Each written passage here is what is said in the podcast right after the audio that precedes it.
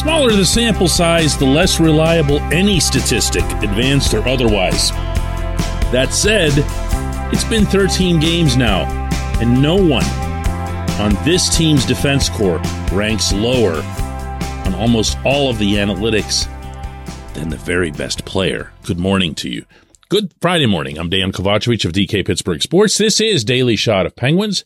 Comes your way bright and early every weekday if you're into football and or baseball. I also offer daily shots of Steelers and Pirates that I hope you'll check out. The Penguins are in Toronto taking on the Maple Leafs tonight. That's a 7:08 p.m. face-off inside Scotiabank Arena. They'll be trying to extend their winning streak to 2. But hey, at least it's a winning streak as opposed to the seven game losing streak that they finally vanquished in Washington a couple nights ago. Letang played okay in that game. And okay is a bit of an uptick from where he's been. I don't want to make too big a deal of this because it is early in the season and because Letang, especially I'd say in the opening week of the season, looked really strong and was arguably one of the Penguins' top two or three players in those games. But after that, I mean, look, we can blame this on a variety of factors, not least of which is that he was partnered with Brian Dumoulin, who would drag anyone down the way he's going right now. But Letang hasn't been at his best. Okay. I guess that's the safest, fairest way to put that and cover all the bases. Because when we think, I believe in general, of the worst version of Letang, what comes to mind? Right. Giveaways, giveaways, giveaways, just shaking your head going, Oh my God, where is he thinking right now? What's he doing? And that hasn't been the case. But that also doesn't mean that he's been at his best. When he's at his best, he is generating offense from the back.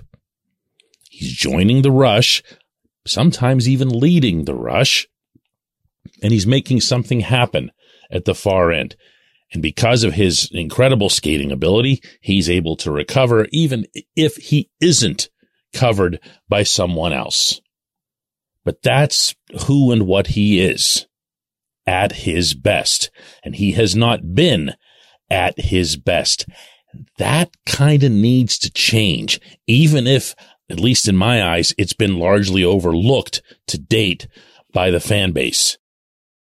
Because I can go back over, whew, boy, who knows how many years and point out how the Penguins overall, in general, perform at their best whenever he's at his best. That sounds like a little bit too much to attach to him, but he's the driver or he has to be the driver. This portion of Daily Shot of Penguins is brought to you by the good people at the Greater Pittsburgh Community Food Bank, where they're committed to providing food for all of our neighbors in need across Western Pennsylvania. They, in turn, need your help. Find out how $1 can be turned into five full meals for those in need. Visit pittsburghfoodbank.org.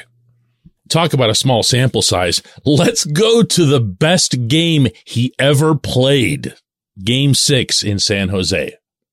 When you saw him that night, whether it was, you know, there at SAP Center or on TV, as almost everyone who would be following the team would have had to do, when you saw him and the way he was going early in that game, early before the goal, you wouldn't have doubted for a split second that the team would lose because he was everywhere. And that's how he is when he's going. He's everywhere. And yet somehow he's everywhere in a responsible context. I know that doesn't make sense, but when you've got 17 years of watching the guy as you and I do, maybe it makes at least a little bit of sense. And when he does get going, it usually doesn't matter that much who his partner is, but these are different times and it's a different age for him. And maybe he does need that. So now that Mike Sullivan and the coaching staff have paired Marcus Pettersson with him, and Pettersson has been, conversely, the team's best defenseman. And Pettersson is so smart and so communicative, as is Letang, that there's no way they're not going to develop some kind of chemistry in very, very short order. Neither of them will allow anything else to occur.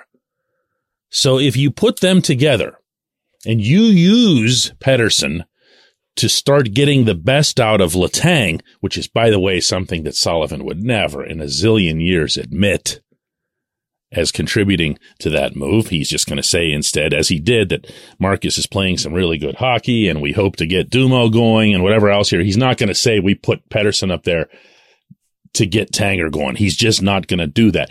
Doesn't mean it isn't true. Doesn't mean it isn't a factor. If you can see one lifting up the other and you can see Letang playing with his chin up, driving guys backward as they cross the Pittsburgh blue line, then you'll know that this team's going in a good place. I mentioned in a pretty good talk that I had with, with Letang the other day up in Cranberry that I felt that the best regular season game that both he and the team had played through the entirety of last season was at the same rink where they'll be tonight in Toronto. Do you remember it by chance? It was in November, a little bit later in the year, just a little bit later after this. And things hadn't been going great. A little bit of a sluggish start for the team. They were looking to put together a really strong defensive effort on that trip. Only that trip, unlike this one, went in a flip order where it was Montreal first, then Toronto, and then they went on to Winnipeg. This one is Toronto and then Montreal.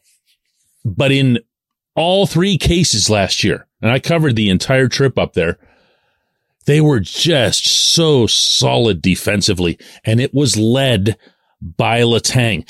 I don't know that the Penguins were super crazy solid in Washington the other night because I didn't see a whole lot from the Capitals and they're missing some key guys. And I didn't sense there was some big push from Washington. But nonetheless, they got the result.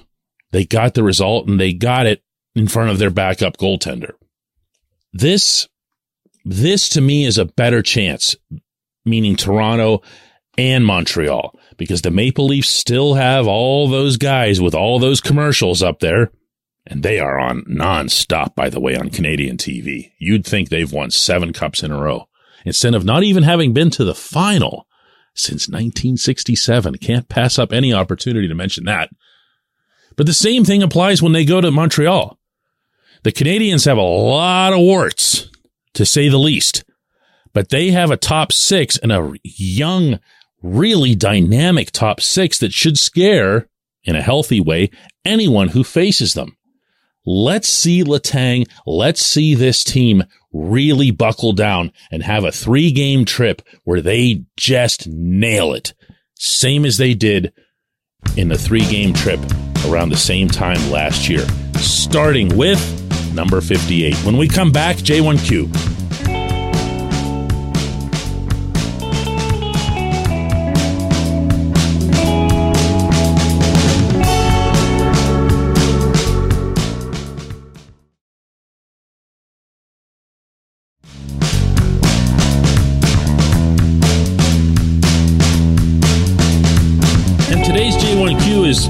Going to come from Brian. First, I, I just got to share with you, because I forgot to do this in the opening segment, the remainder of the dialogue between me and Letang when it came to this game in Toronto last year. It took him a moment to remember it. He's like, no, no, Toronto, Toronto, Toronto. And I'm going back over some details that I can recall from the game because I'm kind of goofy like that. And one thing in particular that he did well that night and I go, come on, Toronto. And he looks up and his eyebrows go up and he goes, Oh, that one. yeah, that one.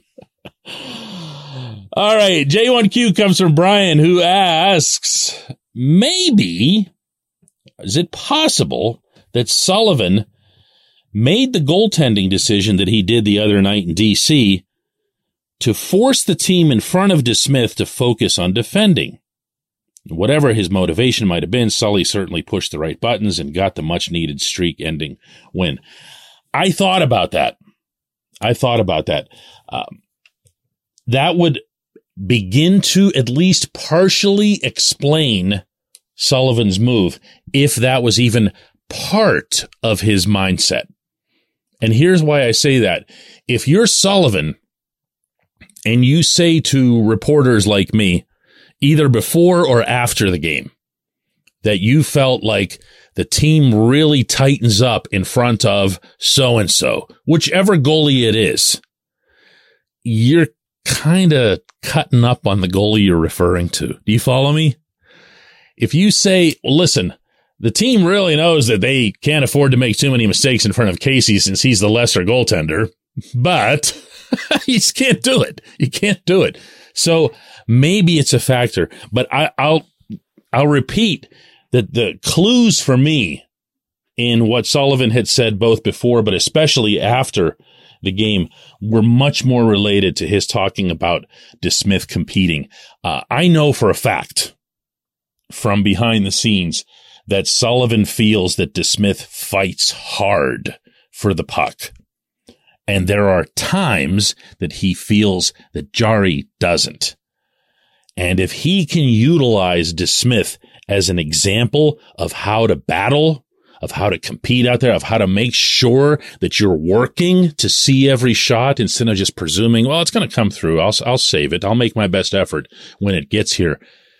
That's one of the few areas where you'll see the head coach assert himself when it comes to goaltending. Most head coaches don't do that. They act like the position is something that can only be coached by people from Mars.